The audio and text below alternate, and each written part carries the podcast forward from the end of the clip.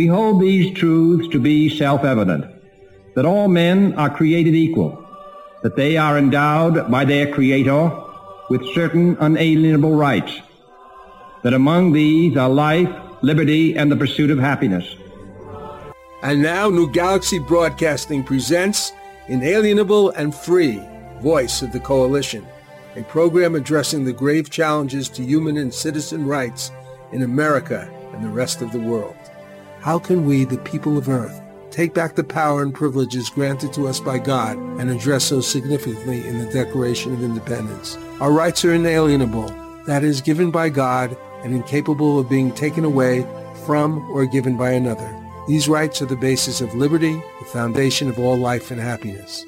The Coalition of Planetary Empowerment is an organization designed to give its members tools and information to empower them personally, in relationships and in business and employment, but also to give them a voice and the ability to help transform political and corporate governance to support the true needs and desires of people throughout the world. Inalienable and Free focuses on the need for government and corporate business interests to be responsive to the will and desire of their constituents and consumer shareholders.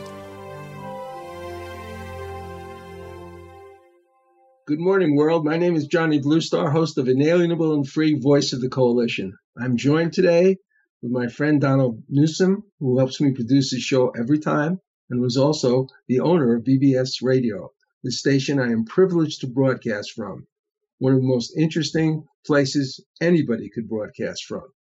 This show is titled Recipe for a Perfect World, a Geopolitical Perspective, Part 1 Transitions to Peace.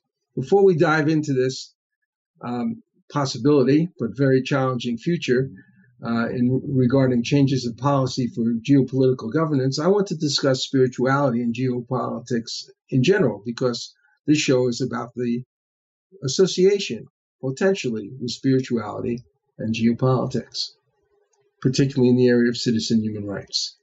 As those listening to the show know, we really base our understanding of spirituality and political involvement on the most famous words in the Declaration, which you just heard, but we will say them again. We hold these truths to be self evident that all men are created equal and endowed with certain inalienable rights, and among those are life, liberty, and the pursuit of happiness. We consider those words written by Jefferson not only to be inspired, but aligned by what we call here core spirituality. Core spirituality is experiential. It involves access to a certain level of consciousness that is a step above the ordinary human experience when disconnected from divine awareness. An artist, writer, orator, scientist, etc., can be inspired by thoughts and words coming from this level without having a direct experience of that spiritual level, which I like to call the divine presence. Conversely, the divine presence is not only uh, is not the only level of higher awareness available to men. There are many states of awareness that exceed ordinary mundane consciousness that can lead to quite opposite approaches in behavior. Well, you know, we could be talking about drugs. We could be talking about black magic ceremonies. We could be talking about, um, you know, sort of very highly uh, sensitive, motivational types of feelings and experiences, and higher level, uh, you know, higher level of awareness of auras and all kinds of wonderful and exciting things, including certain kinds of human motivation, but it's not necessarily the same state that I'm talking about. And some of these states may take you off track. And that's uh, actually what a lot of cults are about. They're about states of awareness, which they call of God or of some other name for it, that really are quite deceptive. So, as a guideline to explaining what I mean, I will quote from the Gospels but not taking the word in words in a literal or fundamental sense. Seek ye first the kingdom of God and its righteousness, and all else will be granted unto you. From the perspective of core spirituality, whose direct meaning is often hidden in various scriptures, not just Christian, but all scriptures potentially, the kingdom of God, which also, which Jesus also said is within ourselves, correlates to the presence of God and is fundamentally righteous. So when we say, seek ye first the kingdom of God, we're not necessarily talking about a place, although there may be places. There may be some places that are even called the kingdom of God, but we're talking specifically about the presence of God which is often called in Hebrew the Shekinah. There's many different words for it, and sometimes these words mean what I'm talking about, and sometimes they don't. But like samadhi or Christ consciousness or nirvana, different things. Both the experience of Buddha awareness, Bodhi. Anyway, um, righteous. But let's get in, into this idea of righteousness. If the presence of God is righteous, what does it mean? To me, it means it, that righteousness means fundamentally good, not in some dewy eyed, strange, occult meaning, but in a common, ordinary way found in ordinary human experience and generally defined by conscience. And that concept of conscience bears a close relationship to the commandment uh, love thy neighbor as thyself. So righteousness means goodness inherent in and for yourself, but also to be expected to be transmitted to your neighbor in feeling and in behavior. The key to my point here is that true spirituality or spirituality that reflects the divine presence, the essential way that the true God of the universe connects with us, is harmonious with and highly synchronized with and totally aligned with that experience. So the experience has embedded in it righteousness. If thoughts, feelings, behavior, consciousness is not aligned with the divine presence, then a person is acting out of the divine presence and is confusing their inner direction with higher consciousness that is devoid of, of righteousness. We don't want to do that, but it's very tempting because there's a lot of higher consciousness out there. Let us take the question of borders and sovereignty in our last show. We discussed how people coming to a border, often for asylum or for a greater economic opportunity, may have to be denied entrance into the sovereign nation they are petitioning, presumably because of affecting or depriving the present population of their own well being. To me, sovereignty is a must. And I've even toyed with the idea of a militarized border, mainly to keep out criminals and terrorists, but also to assure us that our nation is in charge who come, of who comes in and who stays out, and not lawbreakers, however needy or perfectly righteous themselves. Now, I, I, will say that when I think of a militarized border, I do not think of using lethal weapons to uh, to to keep certain types of people out. But in case you know, if there are criminals or terrorists trying to storm in, yeah. But if not, non-lethal weapons or more more simpler ways of just getting a hold of people and saying, no, you can't come in. But because I believe in loving my neighbor, the solution of a control border absolutely must take into consideration those who wish entrance or even citizenship, especially those who are in harm's way.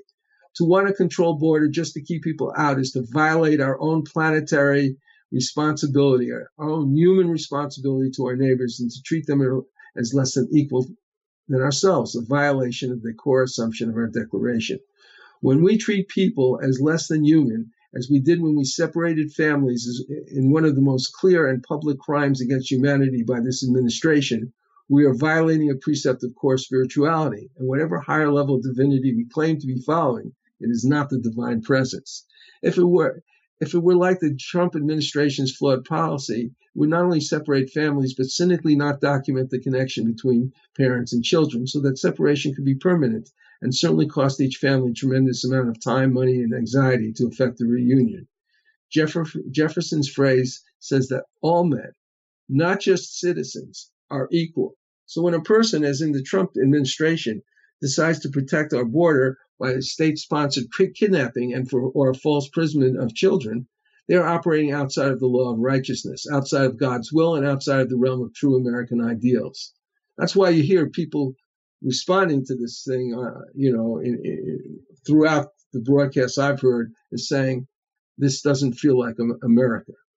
They have, for selfish and prejudicial reasons, decided that children of people unlike themselves are not worthy of being protected and can be subject to separation from their families. If we are to have sovereign borders, we simultaneously must have and be able to effect solutions for people who petition us for asylum from unthinkable dangers from which they are fleeing. A tough solution to keep people out without a sense of empathy, compassion, and a sense of justice could never be aligned with the divine presence. It is not out of love. It is out of a false sense of superiority and the ironic use of profound uh, of pretend spirituality, as Jeff Sessions manifested when he quoted from the Gospels to preach the sanctity of any government policy, is just a further sign of spiritual bankruptcy of this administration. If you are trying to do something to others that you would not do unto yourself, then you are making them unequal to yourself in the eyes of God, And no matter what your metaphysical or spiritual excuse, you're not acting in alignment with righteousness and are outside of the divine presence. We can't always do that. We can't always do what we would like to do, but we can try. But when we do the opposite, I think we're outside. Speaking of making decisions outside of the divine presence, let us contemplate what our most critical geopolitical problem is a continuing possibility of an unthinkable but very real crisis hardly anyone thinks about. Given the present disruption of harmonious negotiations with North Korea, however small, however large, because we can't tell yet, or the trouble with China with their expansion in Asian waters and the ever present imbalance in our relations with Russia, we feel compelled to play this video, sadly titled Nuclear Winter May Be Closer Than You Think. N69. A nuclear winter is the post apocalyptic nightmare scientists have warned us about since the 1980s. And most people don't know what nuclear winter is, or they think it was disproven, or they think that the number of weapons is so low it can't happen, but none of those are true. And the same people who warned us over 30 years ago, their message hasn't changed. This is truly uh, a civilization ending event, and it conceivably uh, could lead to the extinction of humans as a species. Here's one way it could go down.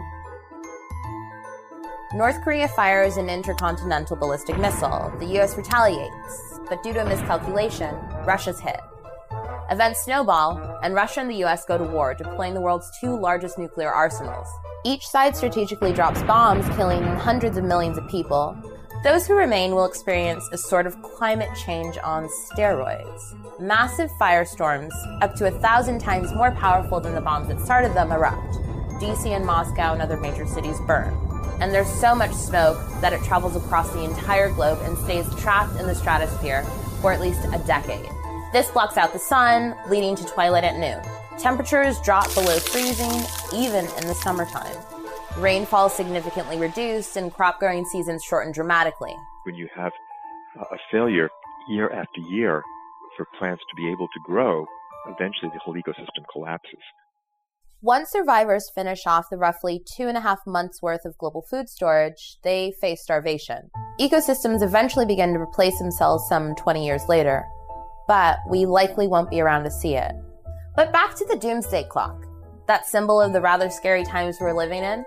Ever wonder why it was made in the first place? Its creators were actually nuclear scientists who built bombs during World War II. Even they wanted to warn the world of the dangers of nuclear war. The nuclear experts I spoke to scared me pretty badly, but they also reminded me of something pretty important. People power, science, and democracy. They've all turned back the hands on the doomsday clock before. That message coming from American and Russian scientists to Reagan and Gorbachev helped convince them to end the nuclear arms race. So it was very empowering to have science affect policy. Sure, there's no accounting for this guy, especially with the new trillion dollar nuclear push things look bleak. But I believe what the experts have been telling us all along. If we listen to the scientists and exercise our political power, we can make sure the clock never strikes midnight. We've been given the opportunity to save the world. I hope that people will see that and act on it. And if they do, I think this story can have a happy ending.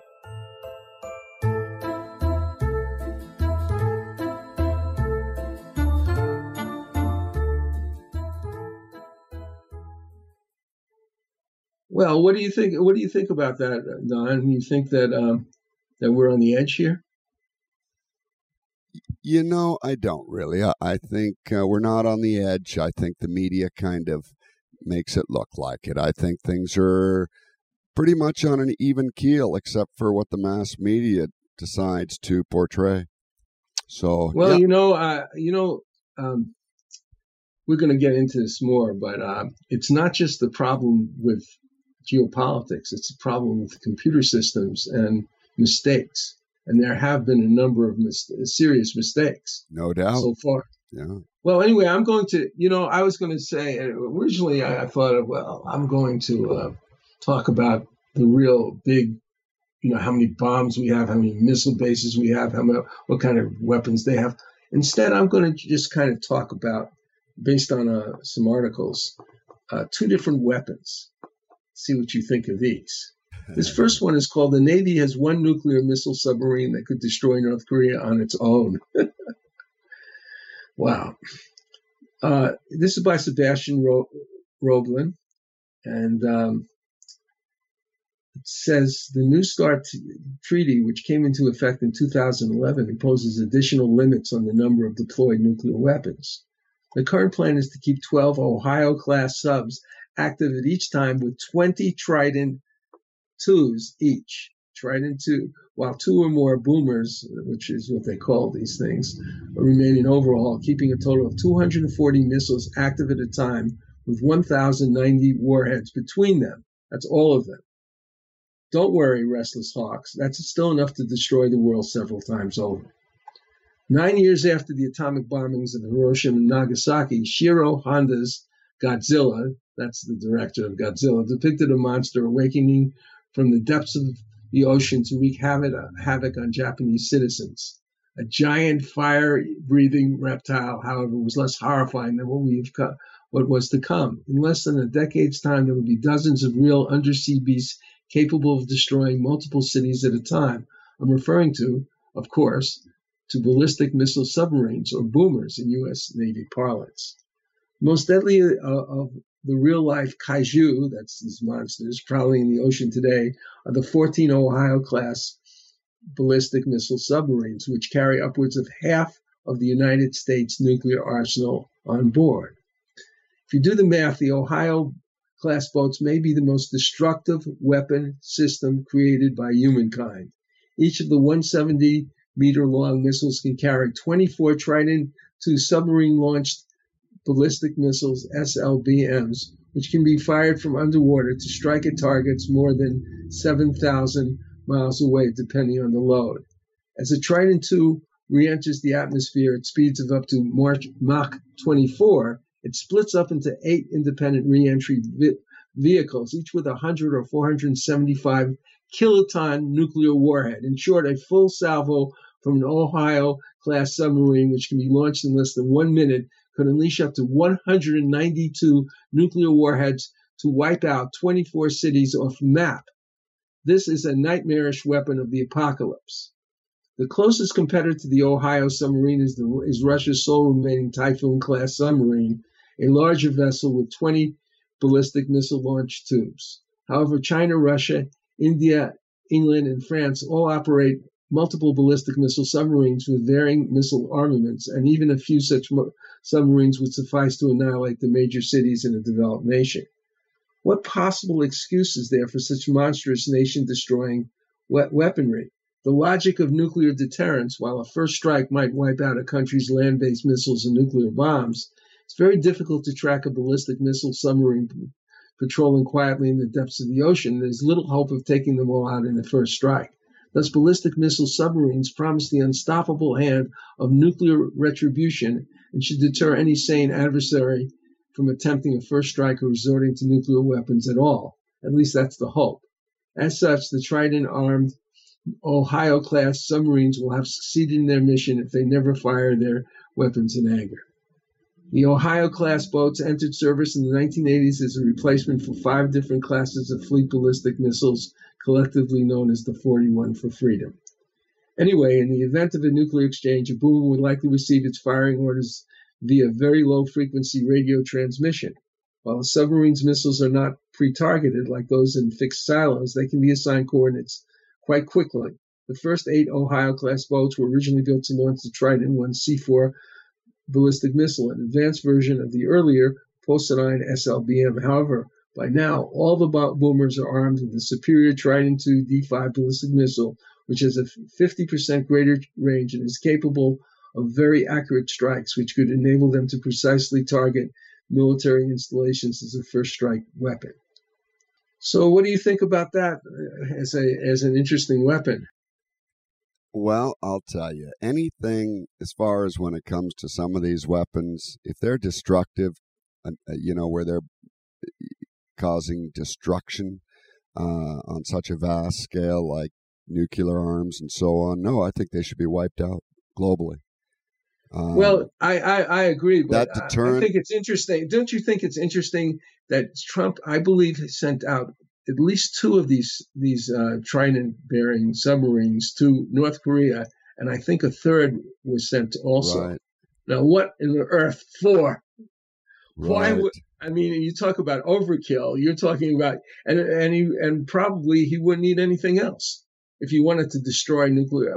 So so so the idea is we'll bring a hundred times more overkill than we need, spending millions of dollars to do it, to put around a country that could be destroyed by one of them, or or maybe less than one of them, because it doesn't even need that that many missiles. I mean, I, am not talking but then about if the China jumps in, if China Yeah. jumps in or somebody, you want to be prepared for that. So you almost have to bring the big guns to the table, or uh, you know, you end up, you might end up being, uh, you know, caught in the trap. So it's tough Becoming- one. Yeah. becoming Russian or Chinese toast. Or Right. Well, you know, because we are discussing now, we are in, in, in the beginning of our discussion of um, recipe for a perfect world, the geopolitical perspective. You somehow hit on the first, the first, exactly the first part we were going to discuss, which is outlaw the doctrine of mutually assured destruction, destroy all weapons of mass destruction at last. So I'm going to include chemical weapons and biochemical weapons and this sort of thing. Uh, what do you think? Think it's a good idea?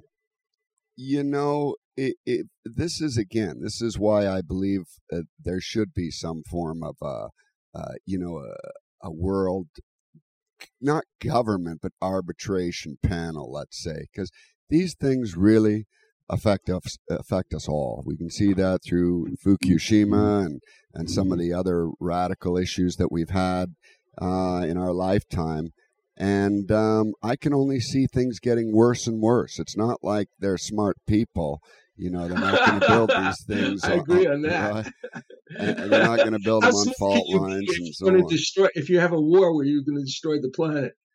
Right. Well, it's not just that they use them; even when they don't use them, you know, these things go wrong.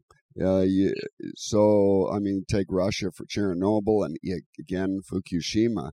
Even when we're not using these technologies, um, they're radical and they're severe. And, um, you know, so something's going to go wrong with or without the war.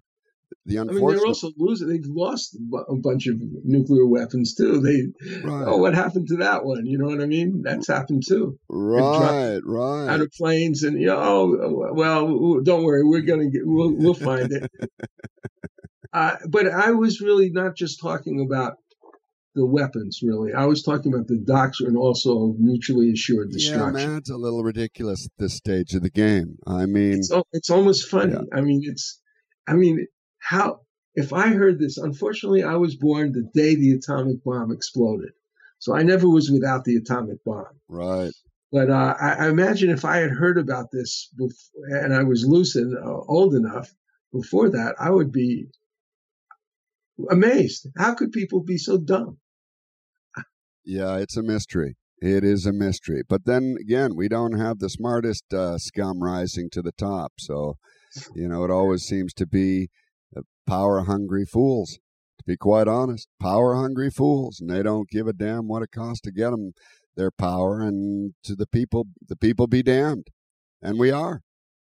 we would we would certainly need and i'm going to add these other aspects to it and see your opinion on those we would have to have a policing force to thoroughly investigate the continued creation and deployment of such weapons. So you would actually have to keep that technology at least from a research standpoint alive in some way. You'd have to be able to you couldn't you couldn't say oh okay they're going to go into the uh, now very you know possibly uh, public, almost public uh, archives of Iran and find out how to do it. You know, uh, so you'd actually have to have inspection continuing forever, right? Well, until we have such a global assembly where we have that kind of equality across the board in some respects, we're MAD is really could be possibly the only thing um, holding it all together.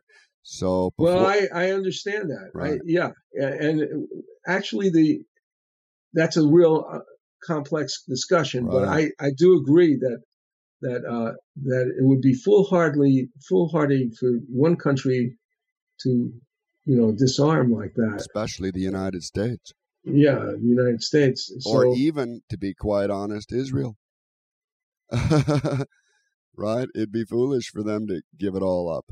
Same with Um, us. I think that would be as hard for them as for us because they definitely have the mind of liking what they have.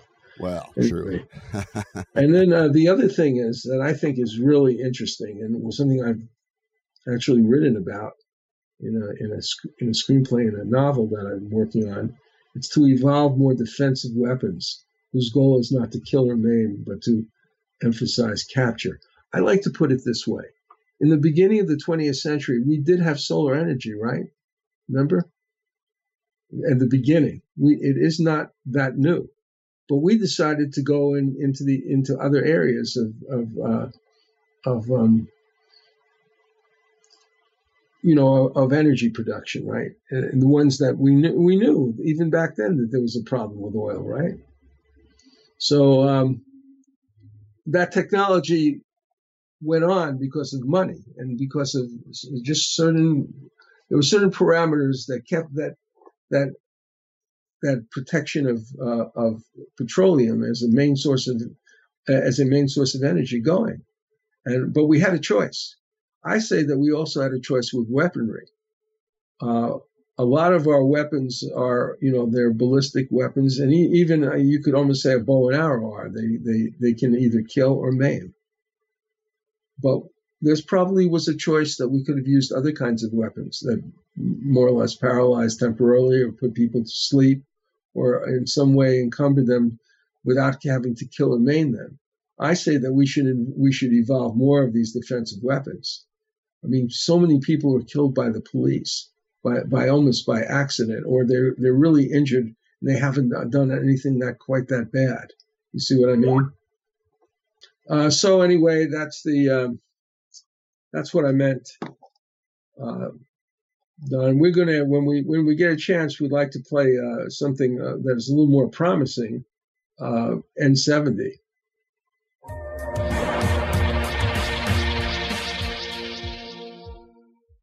It's the real news. I'm Aaron Mate. The United Nations has moved a step closer in the goal for a nuclear free world. On Friday, the General Assembly approved the first ever global treaty to ban nuclear weapons. This is a historic moment for the international community. This is the f- um, first multilateral nuclear disarmament treaty to be concluded in more than 20 years. 122 nations voted in favor. Countries can start signing the treaty when the UN General Assembly meets in September. But there's one big obstacle. All nine nuclear powers, the US, Russia, Britain, China, France, India, Pakistan, North Korea, and Israel, opposed the treaty and boycotted the proceedings. I'm joined by two guests. Ira Helfand is co-founder of Physicians for Social Responsibility. And Rick Wayman is Director of Programs and Operations at the Nuclear Age Peace Foundation. Welcome to you both. Thanks, for having us. Ira, I'll start with you. Uh, you were involved in this long process to get this treaty going. Uh, your reaction to its passage after such a long period of work on it? Well, I think this is truly an historic uh, treaty that provides a real impetus to moving forward now towards the actual abolition of nuclear weapons. Uh, as you pointed out, the nuclear weapons states, the nuclear armed states, did not participate in this process, and that's been the whole problem.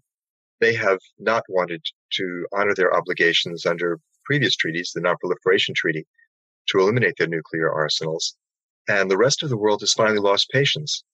You know, concerned by the overwhelming medical evidence that even a very limited nuclear war would be a worldwide catastrophe, the rest of the international community has issued, I think, a real challenge, saying that they will no longer accept a situation in which nine countries hold the entire world, including their own people, hostage to these terribly dangerous nuclear arsenals. Ira, it's interesting you mentioned the nuclear non-proliferation treaty because the argument that I've heard from the U.S. and other nuclear powers is that we need to strengthen the NPT, that that's the answer. That's why we don't need this new ban. Well, the NPT specifically calls on all nations to negotiate further agreements to eliminate nuclear weapons. And so this treaty is fully consistent with the mandate of the Non-Proliferation Treaty. And the United States, if it were serious about its obligations to negotiate the abolition of nuclear weapons, would have joined this process. The problem is that the United States and the other nuclear weapon states do not want to do that. They all intend to hold on to their nuclear arsenals as long as they possibly can. And this is a profoundly dangerous, reckless policy that they are pursuing. And we need to see a fundamental change in that policy away from the idea that nuclear weapons in somehow, in some way, enhance national security. We need to understand rather that these weapons are the primary threat to national and world security, and that the world will only be safe, the people of the world will only be safe when these weapons are actually abolished and, and dismantled. Um, that's pretty much uh, what I think we, we both think. But the question is how to do it. And we're going to look at that in a little while. But meanwhile, um, I'm going to look at another another little weapon. Since we talked about the um, American weapon, let's look at a Russian weapon. Um, Russian President Vladimir Putin announced that 14 military units across the country will receive an upgrade to their nuclear capable forces by the end of the year.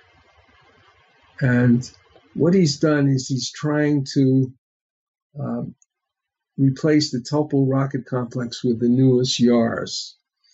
And uh, what he said was over the last few years, we've done a lot for the strengthening of the armed forces.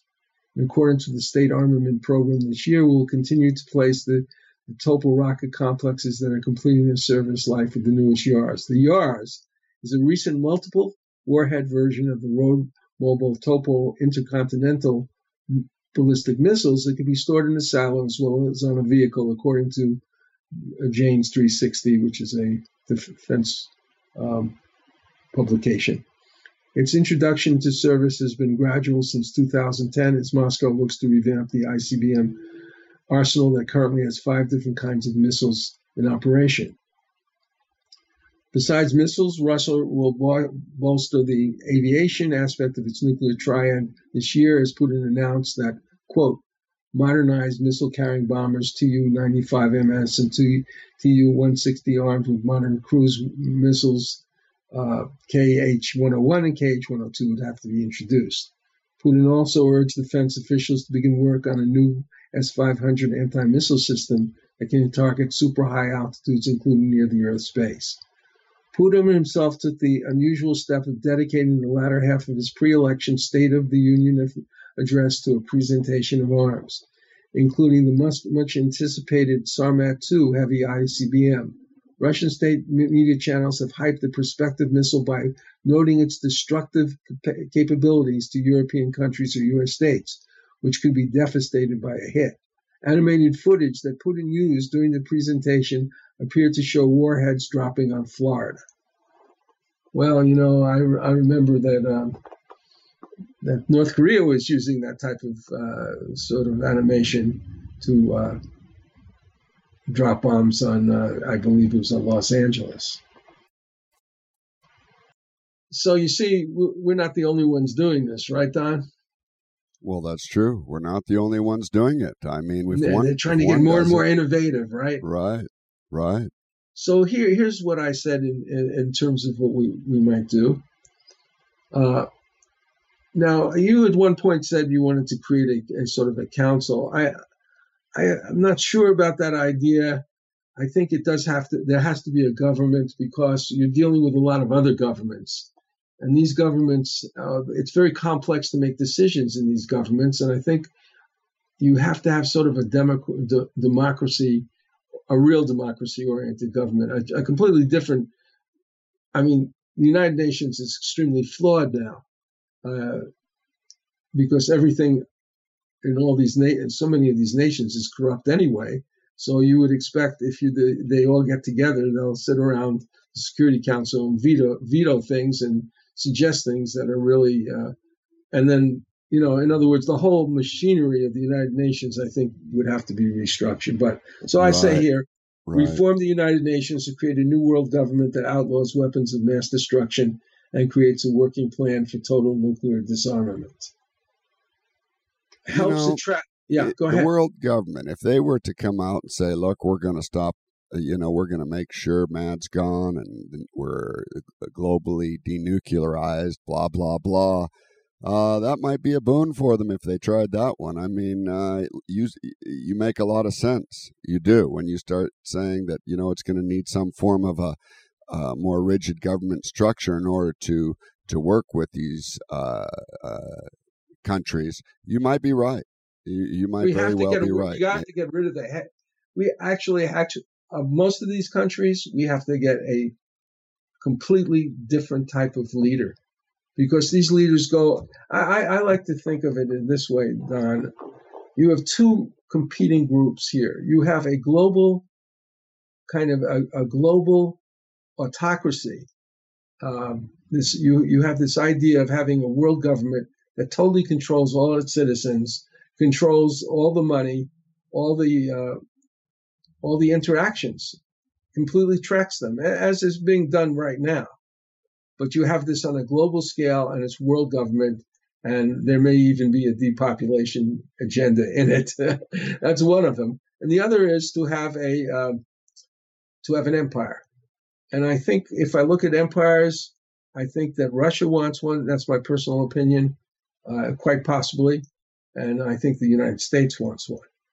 And um, yeah, I think probably they also China, want a little balance. I, I honestly Sorry. believe that. That's why uh, I think these some of these more wealthy people realize that there needs to be some form of uniformity in in destructive capabilities uh, in the hands of several in order to make sure that uh, MAD works. And of course because they believe in MAD they use it and so their mindset must be of a similar vein right? So yeah. yeah mm-hmm. um, so you're going to need a total you are going to need a ground based uh, um, citi- uh, world citizenry who are organized and effective enough to, to gain control over most of these countries and have leadership that's truly democratic and truly righteous. Right. That's why I don't mind America empire building.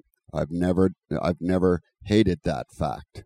I think if someone's going to be the um, uh, the global leader in a in a more free enterprise type system. I think the U.S. and the Constitution that we set out and that many countries around the globe are emulating in one way or another, uh, I think is the right way to go. Well, you see, empire building means stealing other people's resources, controlling their citizens, controlling their governments, uh, it means uh, uh, reducing a lot of people. Uh, you Up know, it's always point. a right. it's always a pyramid structure. Well, just look at the catastrophe in all these countries that are that are struggling because of what America did as uh, building its so-called empire. I disagree with that point of view. I think when you think about empire, you're re- re- already saying to yourself, not person, but American citizens are better than everyone else. They deserve to get all the marbles. I tend to believe side. that's not true, but I do believe our rules, our legal system, and our Constitution is better and has established that basic or the basics for the world. So, yes. Uh, I'm afraid to say the... that our Constitution has been totally undermined. Well, that's the people thing. once again. That's the well, people. I, it's not the people, it's the government. The government well, yeah. started the massive surveillance of uh, warrantless surveillance of individual citizens was done in secret. Right, and, but that has nothing to do with the Constitution. That's more bad well, people it's doing a, it's bad a direct things violation. with too much power. It's direct, no, it's a direct violation of the Constitution. Right. If the Constitution and the and the vision of the World Fathers were, was accurate, we would never be building an empire that was completely against the idea. We, we were not supposed to be, have, quote, as Washington said, foreign entanglements. Oh, as soon as you start to say, we're going to declare war against a country that hasn't done anything because we want its resources, or we're going to trick them into enormous debt, which is what the, you know, the typical situation has been, uh, and, and have an empire controlled by a puppet. How can you possibly say that's good?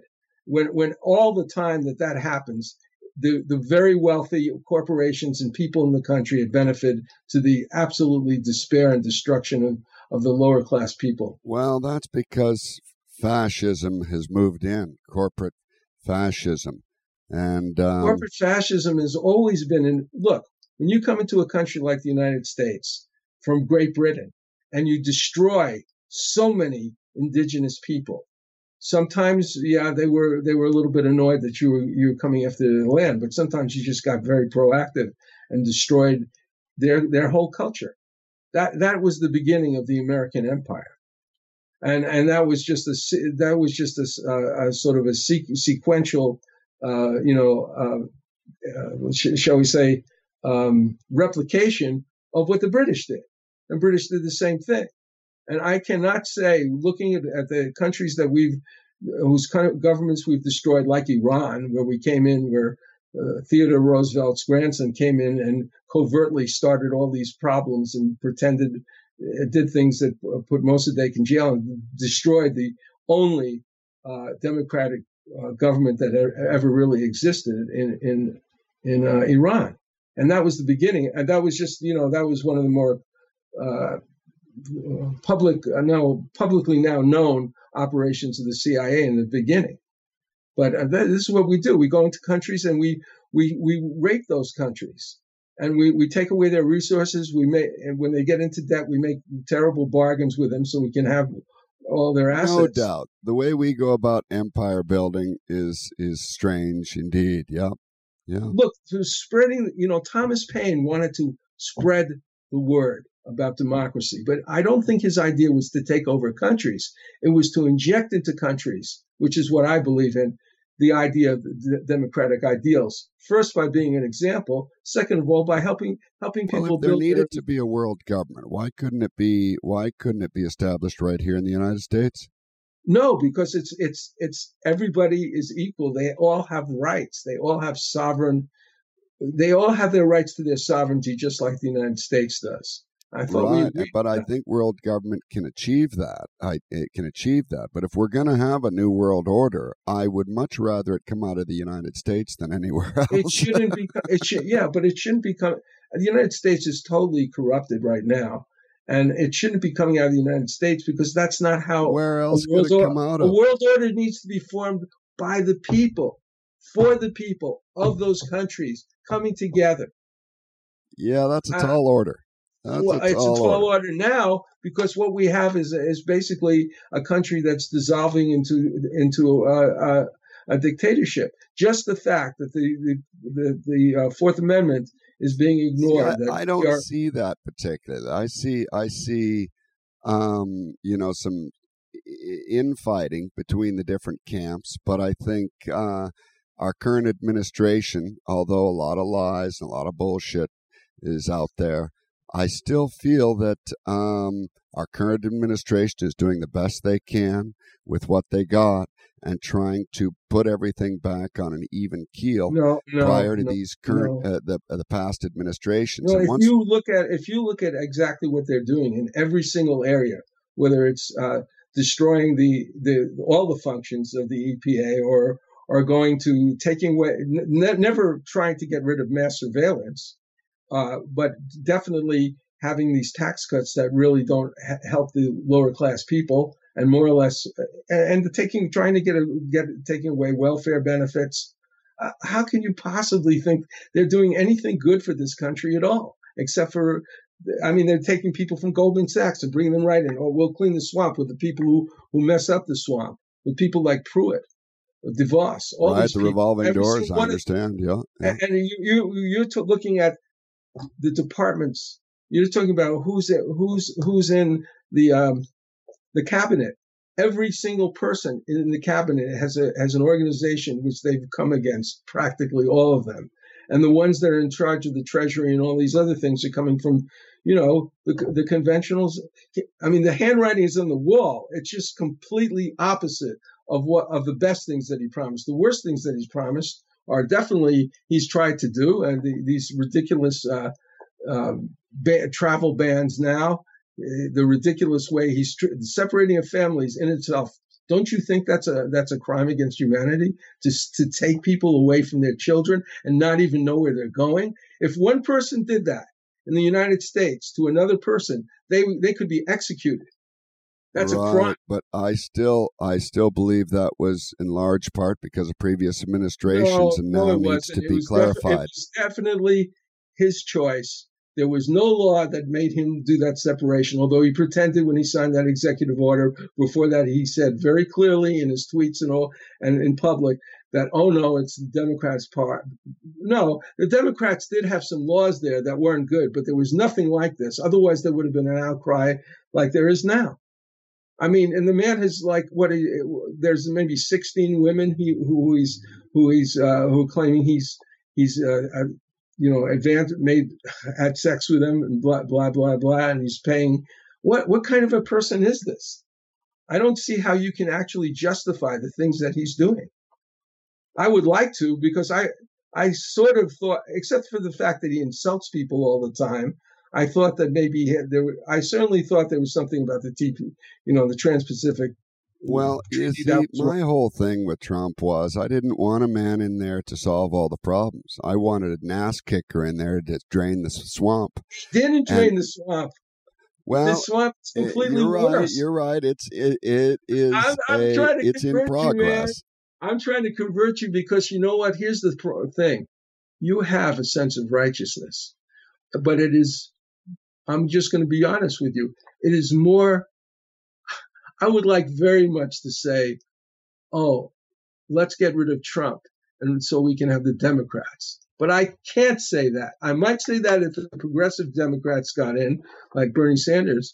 But if it's a choice between Hillary Clinton coming in, who is, I, I feel in many ways is a warmonger, uh, and ter- terrifically corrupt with the with the uh, Trump with uh, her own found, the Clinton Foundation, I would say fine, but I, so I.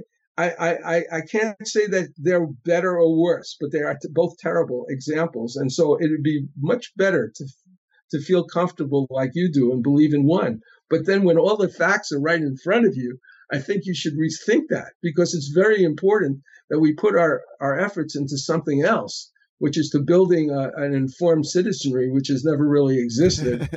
you see, my, you know, I, I hear you, but I you would want rather it to be get. True, don't you? You want it to be true, but well, every time I'm happy with the way things are going. I believe it's true, and I would like to get back to a more conservative Republican platform. I I've always enjoyed it in the past, and I think that kind of a mindset in in government will put us more on an even keel. I truly do. Well, I would say that a conservative Republican government, which I do not believe in, and I, I don't believe in the opposite either. So uh, it, it, would put us on a better keel than what we have now because we don't have a conservative. We have a basically a a racist, anti yeah, I don't believe. Uh, I don't see that at all. I see that as being what the media has been hyping up, and everybody no, seems to jump on no, that line. No, no, media has not been hyping that. His actions have been hyping that. Yeah, he, I don't see it, and I'm pretty voracious. Well, I mean, I well, I haven't seen that. You don't, uh, you don't want to look at the fact that he wants to keep out all these people in the country. He's well, that's because he wants to safeguard and secure the safety of the American people. And, and, and, I mean, you know, there is a truth to securing the border.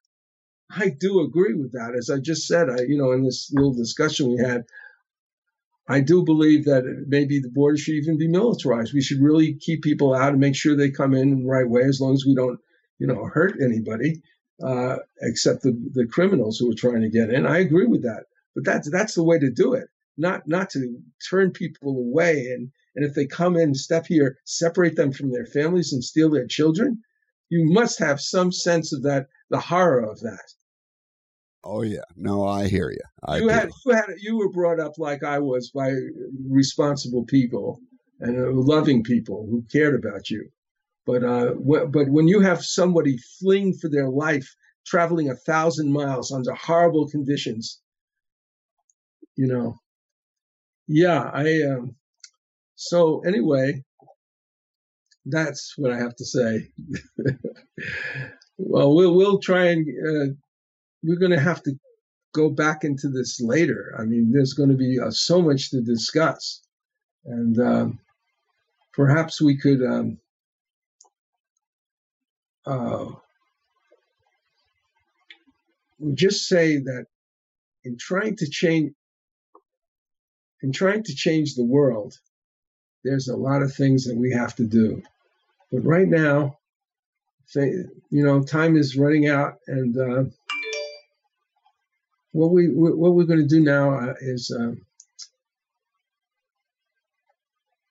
we're going to say goodbye. Let me let me tell you that uh, before we formally say goodbye, um, we're going to at the end of at the end of this we're going to play um, a really interesting song uh, version by Patricia Welch of La Vie en Rose that was originally written by Edith Piaf. But before that, we will play INF Extra 2, and then we'll play that song and say goodbye.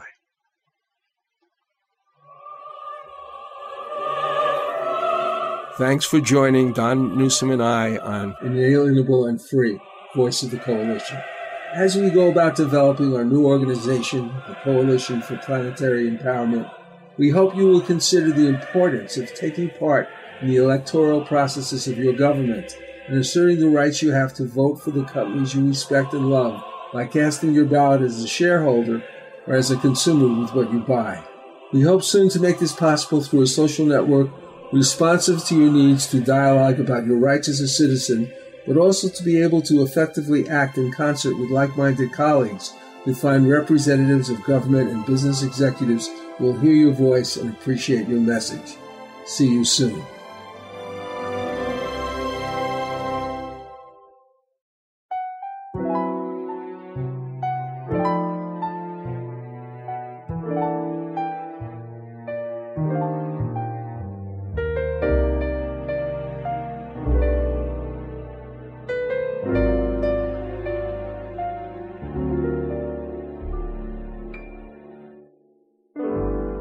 Qui font baisser la un rire qui sous-perçait sa bouche. Voilà la portrait sans retouche de l'homme qu'elle a.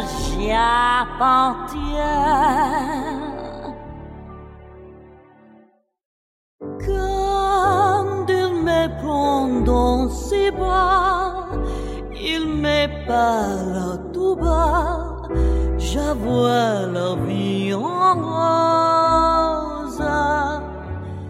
Il me dit des mots d'amour, des mots de tous les gens, et ça me fait quelque chose. Il est entré dans mon cœur n'est pas de bonheur dont j'ai connu la cause. Il a pour moi ma pluie dans la vie. Il me le dit, là la vie. Et dès que je l'aperçois, alors je sens en moi mon cœur qui bat.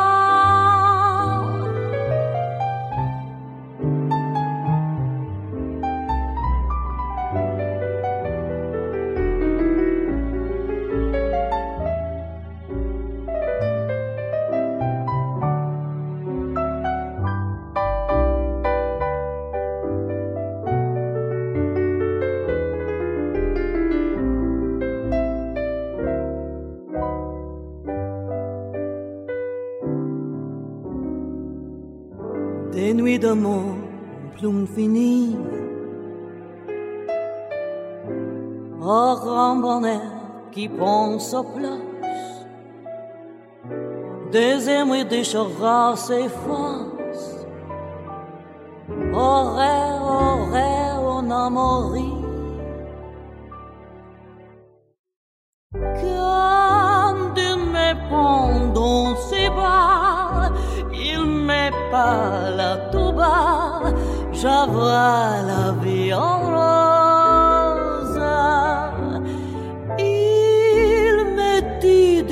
mots des mots de tous les gens, et ça me fait quelque chose.